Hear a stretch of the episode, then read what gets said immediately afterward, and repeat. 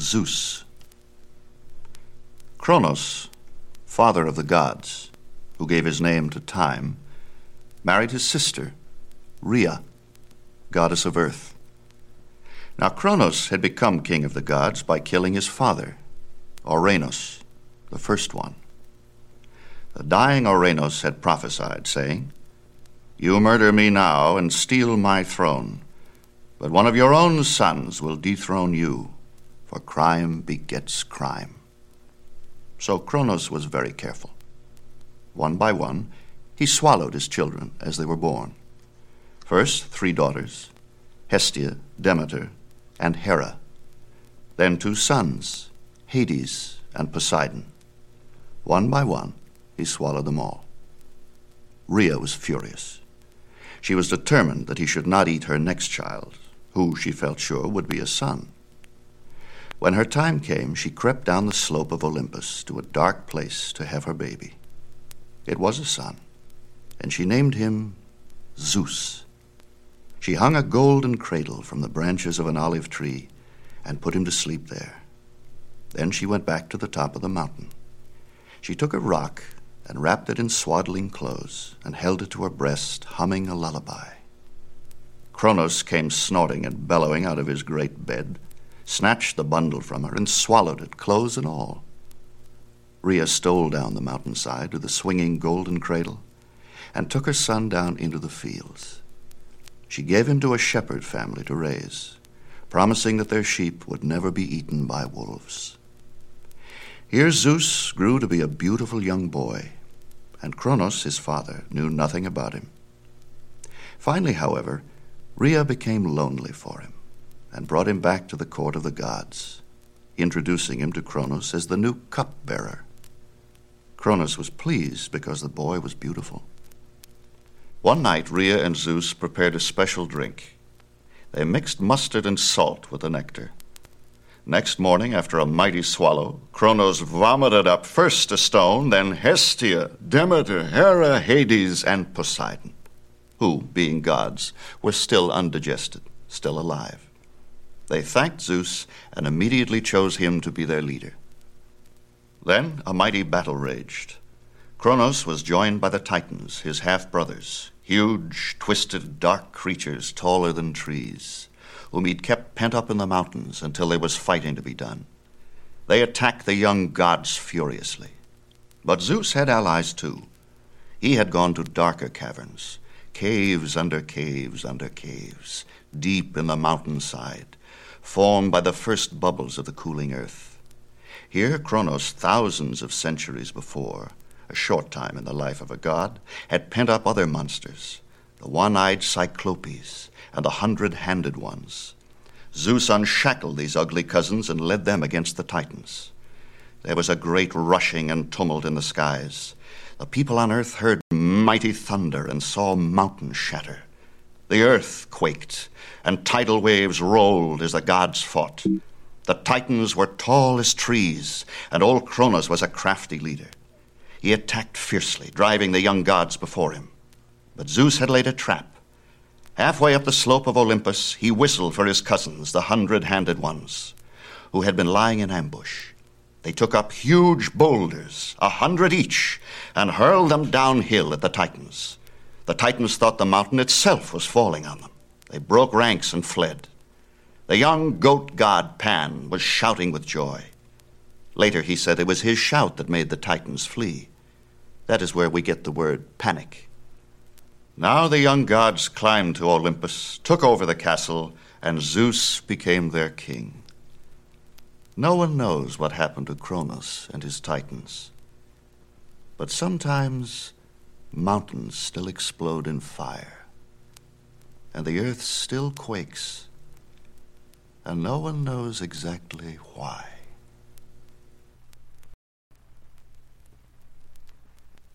Hera. Now, these gods reigned for some 3,000 years. There were many of them, but twelve chief ones. Zeus married his sister Hera, a family habit. They were always quarreling. He angered her by his infidelities. She enraged him with her suspicions. She was the queen of intriguers and always found it easy to outwit Zeus, who was busy with many things. Once she persuaded the other gods into a plot against him. She drugged his drink. They surrounded him as he slept and bound him with rawhide thongs. He raged and roared and swore to destroy them, but they had stolen his thunderbolt, and he could not break the thongs. But his faithful cousin, the hundred handed Briareus, who had helped him against the Titans, was working as his gardener. He heard the quarreling under the palace window, looked in, and saw his master bound to the couch. He reached through with his hundred long arms and unbound the hundred knots. Zeus jumped from the couch and seized his thunderbolt. The terrified plotters fell to their knees, weeping and pleading. He seized Hera and hung her in the sky, binding her with golden chains. And the others did not dare to rescue her, although her voice was like the wind sobbing. But her weeping kept Zeus awake. In the morning he said he would free her if she swore never to rebel again. She promised. And Zeus promised to mend his ways too. But they kept watching each other. Zeus was king of the gods, lord of the sky. His sister Demeter was the earth goddess, lady of growing things. His sister Hera, queen of the gods, was also his wife. His brother Poseidon was god of the sea. His other brother, Hades, ruled a dark domain, the underworld, the land beyond death. The other gods in the pantheon were Zeus's children. Three of them were also Hera's. These were Ares, the god of war, Hephaestus, the smith god, forger of weapons, and Eris, goddess of discord, who shrieks beside Ares in his battle chariot. The rest of Zeus's children were born out of wedlock, and three of them entered the pantheon. The first was Athena. Hades. When the Greeks buried their dead, they put a coin under the corpse's tongue so that his soul could pay the fare on the ferry that crossed the river Styx. It was Charon who rowed the boat. He was a miser. Souls who couldn't pay for the ride had to wait on this side of the river. Sometimes they came back to haunt those who hadn't given them the fare. On the other side of the river was a great wall its gate was guarded by Cerberus, a three headed dog who had an appetite for live meat and attacked everyone but spirits. Beyond the gate in Tartarus was a great wide field shaded by black poplars. Here lived the dead, heroes and cowards, soldiers, shepherds, priests, minstrels, slaves. They wandered back and forth aimlessly. When they spoke, they twittered like bats. Here they awaited trial by three judges Minos, Rhadamanthus, and Aeacus. Those who had particularly displeased the gods were given special punishment. Sisyphus must always push a huge rock uphill. Each time he gets it halfway up, it breaks loose and rolls down to the bottom, and he must begin again. And this he will do for all time. Tantalus has been given a burning thirst and set chin deep in a cool, clear stream of water. But every time he bends his lips to the water, it shrinks away, and he can never drink. Here he will stand as long as Sisyphus rolls his stone. But these are special cases. Most of the souls were judged to be not too good and not too bad, but simply dead. They went back to the field which is called the field of asphodel to wait for nothing.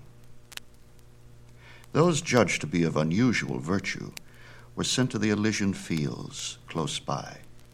Here it was always holiday. The air was full of music the shades danced and played all day long. all night long, too, for the dead need no sleep. Also, these happy spirits had the option of being reborn on earth. Only the bravest accepted. There was a special part of Elysium called the Isles of the Blessed. Here lived those who had been three times born and three times gained Elysium. Hades and his queen lived in a great palace made of black rock. He was very jealous of his brothers and scarcely ever left his domain. He was fiercely possessive, gloated over every new arrival, and demanded a head count from Charon at the close of each day. Never did he allow any of his subjects to escape, nor did he allow a mortal to visit Tartarus and return. There were only two exceptions to this rule, and those are other stories. The palace grounds and the surrounding fields were called Erebus. This was the deepest part of the underworld. No birds flew here, but the sound of wings was heard for here lived the Erinyes, or Furies, who were older than the gods. Their names were Tisiphone, Alecto, and Megaera. They were hags with snaky hair, red hot eyes, and yellow teeth.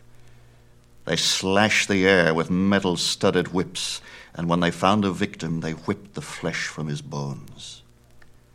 Their task was to visit earth and punish evildoers, especially those who had escaped other punishment. They were greatly feared. No one dared say their name. But they were referred to as the Eumenides, or kindly ones. Hades valued them. They enriched his kingdom, for their attentions persuaded people to suicide.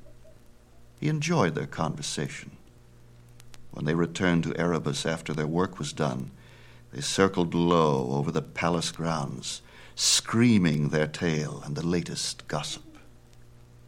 Hades was well cast to rule the dead. He was violent, loathed change, and was given to slow, black rage. His most dramatic hour was when he kidnapped Persephone and made her his queen. But that belongs to the next story. Demeter. Demeter means barley mother. Another name for her is Ceres, from which we get the word cereal. She was the goddess of the cornfield, mistress of planting and harvesting, lady of growing things. Zeus was very fond of her. He always obliged her with rain when her fields were thirsty. He gave her two children, a boy and a girl. The girl was named Persephone, and Demeter loved her very much. Persephone was raised among flowers and looked like a flower herself. Her body was as pliant as a stem, her skin soft as petals, and she had pansy eyes. She took charge of flowers for her mother. She was adept at making up new kinds and naming them. One day she went farther than usual, across a stream, through a grove of trees to a little glade. She carried her paint pot, for she had seen a stand of tall, waxy lilies she had decided to stripe. As she was painting their faces, she saw a bush she hadn't noticed before. She went to look at it. It was a very strange bush, with thick green, glossy leaves, and hung with large red berries that trembled on their stems like drops of blood. She stared at the bush. She didn't know whether she liked it or not. She decided she did not, and seized it by its branches and pulled, but it was toughly rooted and hard to pull. She was used to getting her own way. She set herself and gave a mighty tug. Up came the bush, its long roots dragged out of the ground, leaving a big hole. She tossed the bush aside and turned to go back to her lilies, but she heard a rumbling sound and turned back. The noise that grew louder and louder was coming from the hole. To her horror, the hole seemed to be spreading, opening like a mouth, and the rumbling grew to a jangling, crashing din. Out of the hole leaped six black horses, dragging behind them a golden chariot. In the chariot stood a tall figure in a flowing black cape. On his head was a black crown. She had no time to scream. He reached out his long arm, snatched her into the chariot, and lashed his horses. They curvetted in the air and plunged into the hole again. When they had gone, the hole closed. Demeter was frantic when the girl didn't come home and rushed out to search for her. The tall, green clad goddess rode in a light wicker chariot behind a swift white horse a gift from Poseidon. She sped here and there, calling, Persephone, Persephone! But no one answered. All night long she searched, and as dawn broke, she came to the glade. There she saw the uprooted bush and the trampled grass. She leaped from her chariot. Then she saw something that stabbed her through. Persephone's little paint pot overturned. She lifted her head to the sky and howled like a she wolf. Then she fell still and listened. The sun was rising, the birds had begun to gossip. They told each other of the heedless girl and the strange bush and the hole, and the chariot, and the black rider, and how surprised the girl was when he caught her. Then Demeter spoke softly, questioning the birds. They told her enough for her to know who had taken her daughter. She put her face in her hands and wept. Just then a little boy came running into the meadow to pick some flowers. When he saw Demeter, he laughed. He had never seen a grown up crying before, but when she looked up, he stopped laughing. She pointed at him, whispering, and he was immediately changed into a lizard. But he hadn't learned to scuttle yet, and just sat there looking at Demeter a moment too long, for a hawk swooped and caught him. He was a lizard for only a short while. Demeter climbed back into her chariot and sped to Olympus. She charged into the throne room where Zeus sat. Justice, she cried. Justice! Your brother Hades has stolen my daughter, our daughter. Peace, good sister, said Zeus. Compose yourself. Hades' wooing has been a trifle abrupt, perhaps, but after all, he is my brother, our brother, and is accounted a good match. Think. Sweet Demeter, it is difficult for our daughter to look beyond the family without marrying far beneath her. Never, cried Demeter. It must not be anyone but Hades. Don't you realize this is a spring child, a flower child, a delicate, unopened bud? No ray of sunlight ever pierces that dank hole he calls his kingdom. She'll wither and die. She is our daughter, said Zeus. I fancy she has a talent for survival. Pray think it over. Then Demeter noticed that Zeus was holding a new thunderbolt, a marvelously wrought zigzag lance of lightning, volt blue, radiant with energy. And she realized that Hades, who in his deep realms held all the stores of silver and gold, had sent Zeus a special gift it would be difficult to obtain justice. Once again, she said, will you restore my daughter to me? My dear, said Zeus, when your rage cools, you will realize that this is a fine match, the very best for the child. Now, please, go back to earth and give yourself a chance to be intelligent about this. I will go back to earth, said Demeter, and I will not return until you send for me. Weeks passed. Then Zeus found his sleep being disturbed by sounds of lamentation. He looked down upon the earth and saw a grievous sight. Nothing grew. The fields were blasted and parched.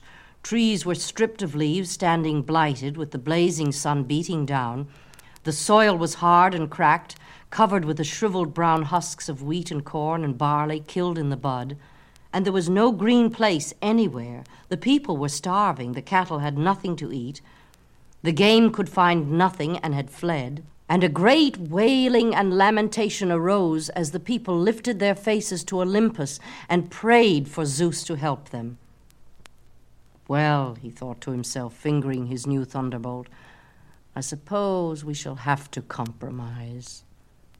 He sent for Demeter. When she came, he said, I have been thinking, perhaps I have uh, not been quite fair to you.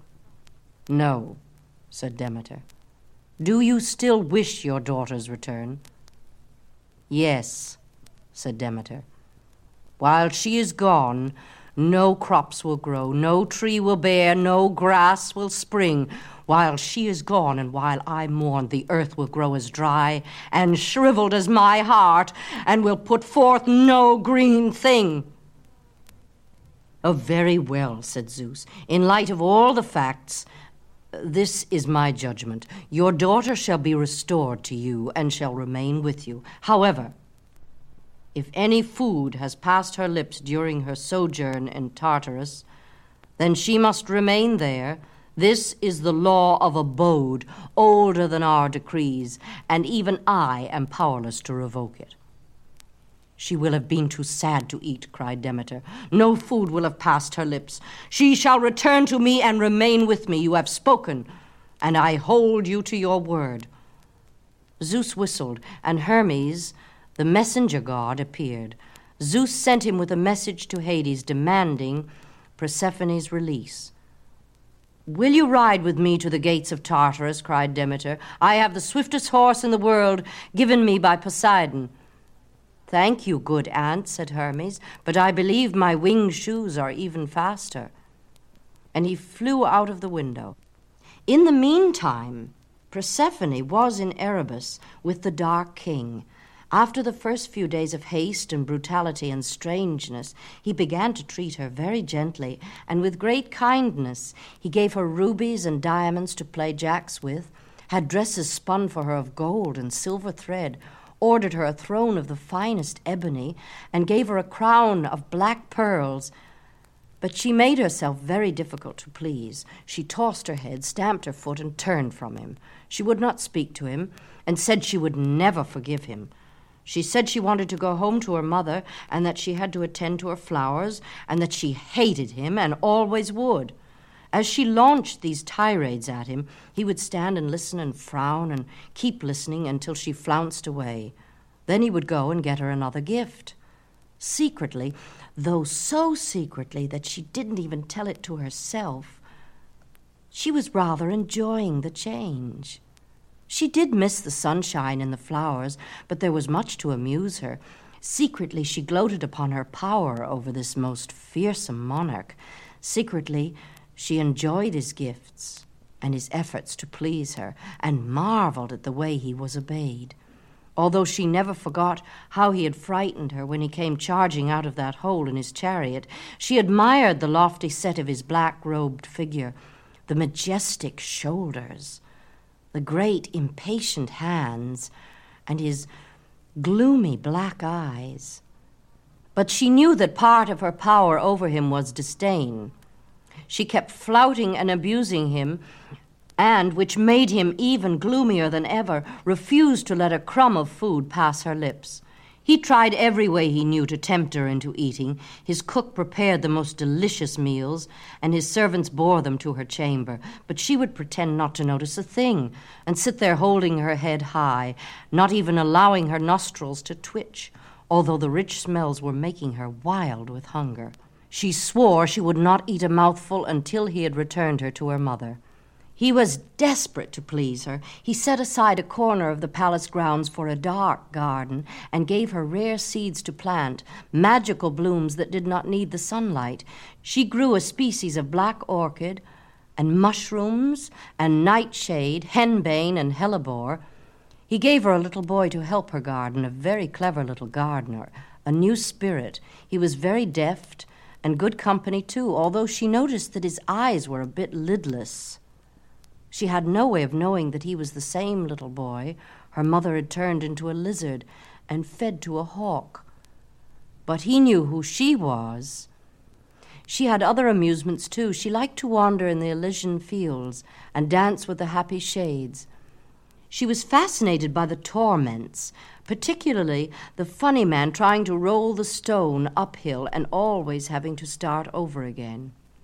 She pitied Tantalus, and when no one was looking, cupped some water in her hands and gave it to him to drink, and he thanked her in a deep, sad voice. But after she left, it was worse than ever. He knew she would not remember him again, and this one flash of hope made the ordeal worse. Still, she liked her garden best, and that was where she spent most of her time, more time than ever because she was so hungry she didn't know what to do, and she didn't want Hades to see how she felt. She knew he would think up more delicious things to tempt her if he thought she was weakening. Standing in the garden one afternoon, half hidden in a clump of nightshade, she saw the little boy eating something. It was a red fruit, and he was eating it juicily.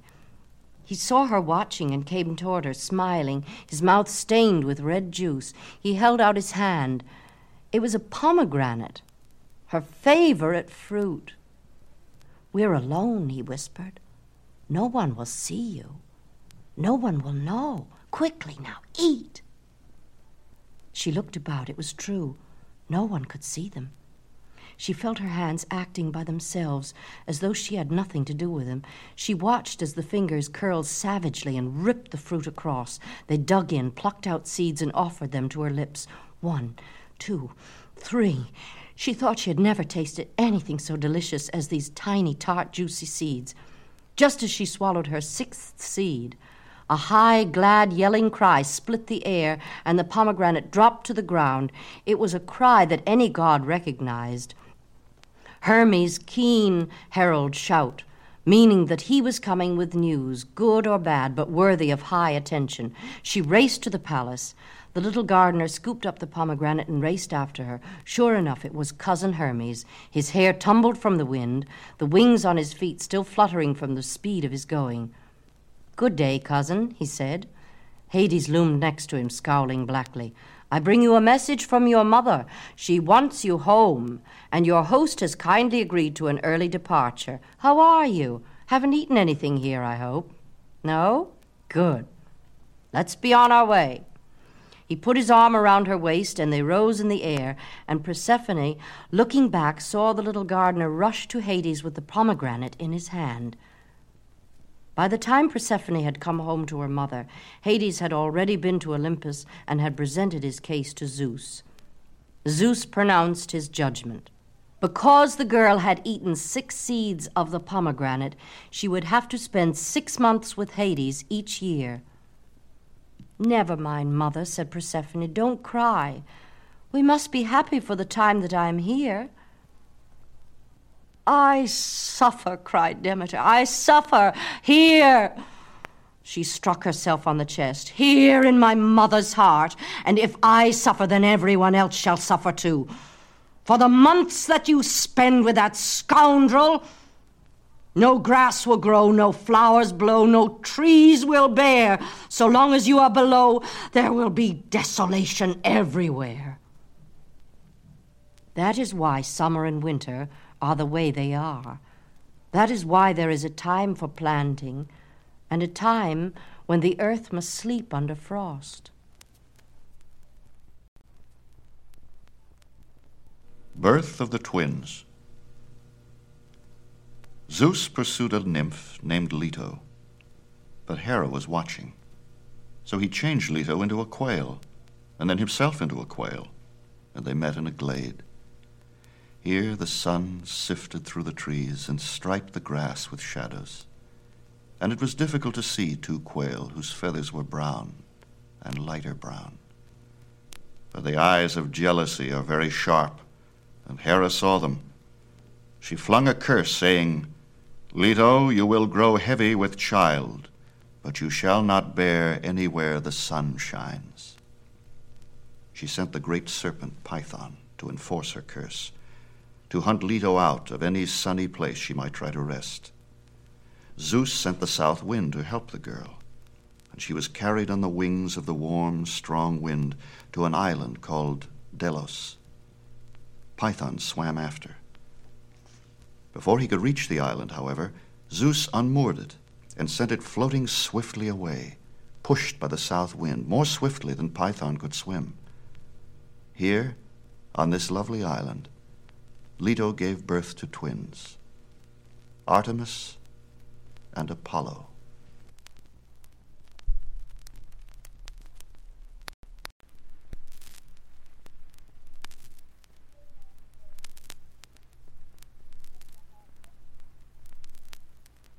Athena. Zeus was strolling on Olympus one morning and noticed a new maiden walking in his garden. She was Metis, a Titaness, daughter of one of his old enemies. But the war was long ago, and she was beautiful. He charged down the slope after her. She turned into a hawk and flew away. He turned into a hawk and flew after her. She flew over the lake and dived in and became a fish. He became a fish and swam after her. She climbed on the bank and became a serpent and wriggled away. He changed himself into a serpent and wriggled after her and caught her. After he left her, he heard a bird cry and a fish leap, and those wild sounds combined to become a prophecy which the rattling leaves echoed. Oh, Zeus, Metis will bear a child, a girl child. But if she bears again, it will be a son who will depose you as you deposed Cronus. The next day Zeus walked in his garden again and found Metis there. This time she did not flee. He spoke softly to her and smiled. She came to him. Suddenly he opened his mouth and swallowed her. That afternoon he suffered a headache, the worst headache that anyone, god or mortal, had suffered since the beginning of time. It was exactly as if someone were inside him with a spear, thrusting at all the soft places in his head. He shouted for Hephaestus, who came running up with hammer and wedge. Zeus put his head on the anvil, and Hephaestus split the mighty skull. Then Hephaestus leaped back, frightened, because out of the head sprang a tall maiden in armor holding a long spear. This was Athena, the gray eyed, the wide browed. The manner of her birth gave her domain over intellectual activities. It was she who taught man how to use tools. She taught him to invent the axe, the plow, the ox yoke, the wheel, and the sail. She taught his wife to spin and weave. She concocted the science of numbers and taught it to man, but never to woman. She hated Ares and took great pleasure in thwarting him on the field of battle. For all his mighty strength, she often beat him because she was a mistress of strategy. Before battle, captains prayed to her for tactics. Before trial, judges prayed to her for wisdom. It was she who stated that compassion was the best part of wisdom. The other gods didn't know what she meant by this, but some men understood and were grateful. All in all, she was perhaps the best loved god in the pantheon. The people of Athens named their beautiful city after her. There are many stories about Athena, about her skill in battle, her wisdom, and her kindliness, but like other gods, she was also very jealous. One of the best stories is that of Arachne. Arachne was a young girl who lived in Lydia, famous for its purple dye. Her joy was weaving, and she wove the most beautiful things anyone had ever seen cloaks so light you could not feel them about your shoulders, but warmer than fur, tapestries wrought with pictures so marvelous that birds would fly through the window and try to eat the cherries off the woven bough. She was a very young girl, and everyone praised her, and soon she began to praise herself. She said, I, I am the greatest weaver in all the world, the greatest since the world began, no doubt. In fact, I can weave better than Athena herself. Athena heard this, of course. The gods are very quick to hear criticism and very swift to act. So she came to earth to the little village where Arachne lived. The girl was inside spinning. She heard a knock at the door and opened it. There stood a lady so tall, so sternly beautiful, that Arachne knew she must be a goddess, and she was afraid she knew which one. She fell on her knees. Far above her head, she heard a voice speaking softly, saying terrible things. Yes, miserable girl, I am Athena. I am the goddess you have mocked. Is there any reason I should not kill you? Arachne shook her head, weeping. She could not answer. Very well, said Athena. Prepare yourself for death. You have defied the gods and must die. Then Arachne stood up and said, Before I die, great Athena, let me give you a present. She went in and took a lovely cloak she had woven and gave it to her, and said, Take this cloak. It must often get cold up high on Olympus. This will shield you from the wind. Please take it. I am sure you have nothing so fine. Athena shook her head and said, Poor child, you are being destroyed by your own worth. Your talent has poisoned you with pride like the sting of a scorpion. So that which makes beauty brings death. But it is a handsome cloak, and I appreciate the gift. I will give you one chance. You have boasted that you can spin and weave better than I. Than I, who invented the loom and the spinning wheel, the distaff and the spindle, and out of the fleece of the clouds wove the first counterpane for my father Zeus, who likes to sleep warm, and dyed it with the colors of the sunset. But you say you can weave better than I. Very well. You shall have a chance to prove it, and your own villagers shall judge. Seven days from today we shall meet. You will set your spinning wheel in that meadow, and I shall be in my place, and we shall have a contest. You will weave what you will, and I shall do so too. Then we will show what we have done, and the people will judge. If you win, I shall withdraw the punishment. If you lose, it is your life. Do you agree? Oh, yes, said Arachne. Thank you, dear goddess, for sparing my life. It is not yet spared, said Athena. The word flashed from village to village. When the time came, not only Arachne's neighbors, but all the people in the land had gathered in the great meadow to watch the contest. Arachne's house was the last in the village and faced the great meadow. She had set up her loom outside the door. Athena sat on a low, flat hill overlooking the field. Her loom was as large as Arachne's cottage. The girl went first. At the sight of her sitting spinning there in the sunlight, the crowd pushed in so close she hardly had room to work. Her white hands danced among the flax, and she worked so quickly, so deftly, that she seemed to have forgotten the loom and to be weaving in the air. Swiftly and more swiftly, she tapped on the wool with her fingers, making it billow and curl, then rolling it quickly into a ball and shaking it out again, straining the wool into long, shining threads with quick little pokes of her thumb at the spindle. It was said that her working was as beautiful as her work. And when she was told that, she always smiled and said, It is the same thing. So she wove, and the people watched.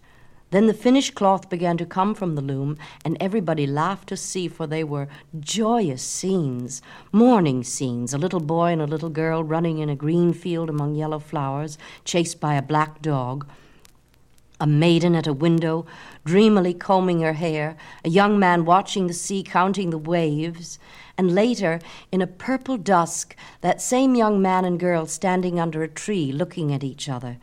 Swiftly and more swiftly, the white hands danced between loom and spindle. She wove bouquets of flowers for the wedding, and a wedding gown for the bride, and a gorgeous cloak for the young husband. And remembering what Athena had said before, she spun a counterpane for their bed each square not a block of color but a little picture, one from the childhood of the man, one from the childhood of the bride, all together, mixing as their memories would mix now. The counterpane was last. When she arose and snapped it out, the people gasped and laughed and wept with joy. And Arachne curtsied toward the low hill, and Athena began to spin. The goddess had conjured up a flock of plump white woolly clouds about her hilltop. So she did not have to comb fleece or draw thread. She used cloud wool, the finest stuff in all the world. And she dyed it with the colors of the dawn, and the colors of the sunset, and the colors of sleep, and the colors of storm, now the whole western part of the sky was her loom. She flung great tapestries across the horizon, scenes from Olympus, things that mortal man had never hoped to see, almost too terrible to see. Cronus cutting up Uranus with a scythe, Zeus charging across the firmament with his hundred handed ones, shattering the Titans, the binding of Zeus, the punishment of Hera, Zeus chasing Metis as hawk and fish and snake, then the birth of Athena herself, springing from Zeus's broken head. Then more quiet scenes, Athena teaching the arts to man, teaching him to plow, to sail, to ride in chariots, teaching the women to spin. Then finally, muddling it all up, poking her long spindle among the woven clouds and mixing them and stirring up a dark, strange picture. The future of man. Man growing huge and monstrous, his trees turning to spikes, his fields to stone, swollen and dropsical with pride, building something so loathsome he had to look away while he was making it. This was too much for the multitude. The vast crowd fell on its knees and wept. Arachne was watching. She had never moved from the time Athena had started to work, but stood there straight with pale face and glittering eyes watching and when the people fell on their knees, she turned and went away. She walked quietly to a grove of trees, and there took a rope and hanged herself. Athena came down from the hill and spoke no word to the people who dispersed. Then she went to the grove and saw Arachne hanging there. The girl's face was black, her eyes were bulging, her hair was streaming. Athena reached her long arm and touched the girl on the shoulder. The face grew blacker, and the eyes bulged more. The body shrank, the arms and legs dwindled and multiplied. Then Athena touched the rope. It shriveled, growing thinner and thinner until it was a frail, shining strand. And there at the end of this shining silken hair swung a small, hairy creature with many legs. It looked at Athena, then turned and scuttled up its thread, drawing it up as it climbed. It floated away over the grass until it came to a low bush, cast another loop, and sat there practicing, for it knew that now it was meant to spin without rivalry until the end of time. That is why spiders are called arachnids by those who know them best.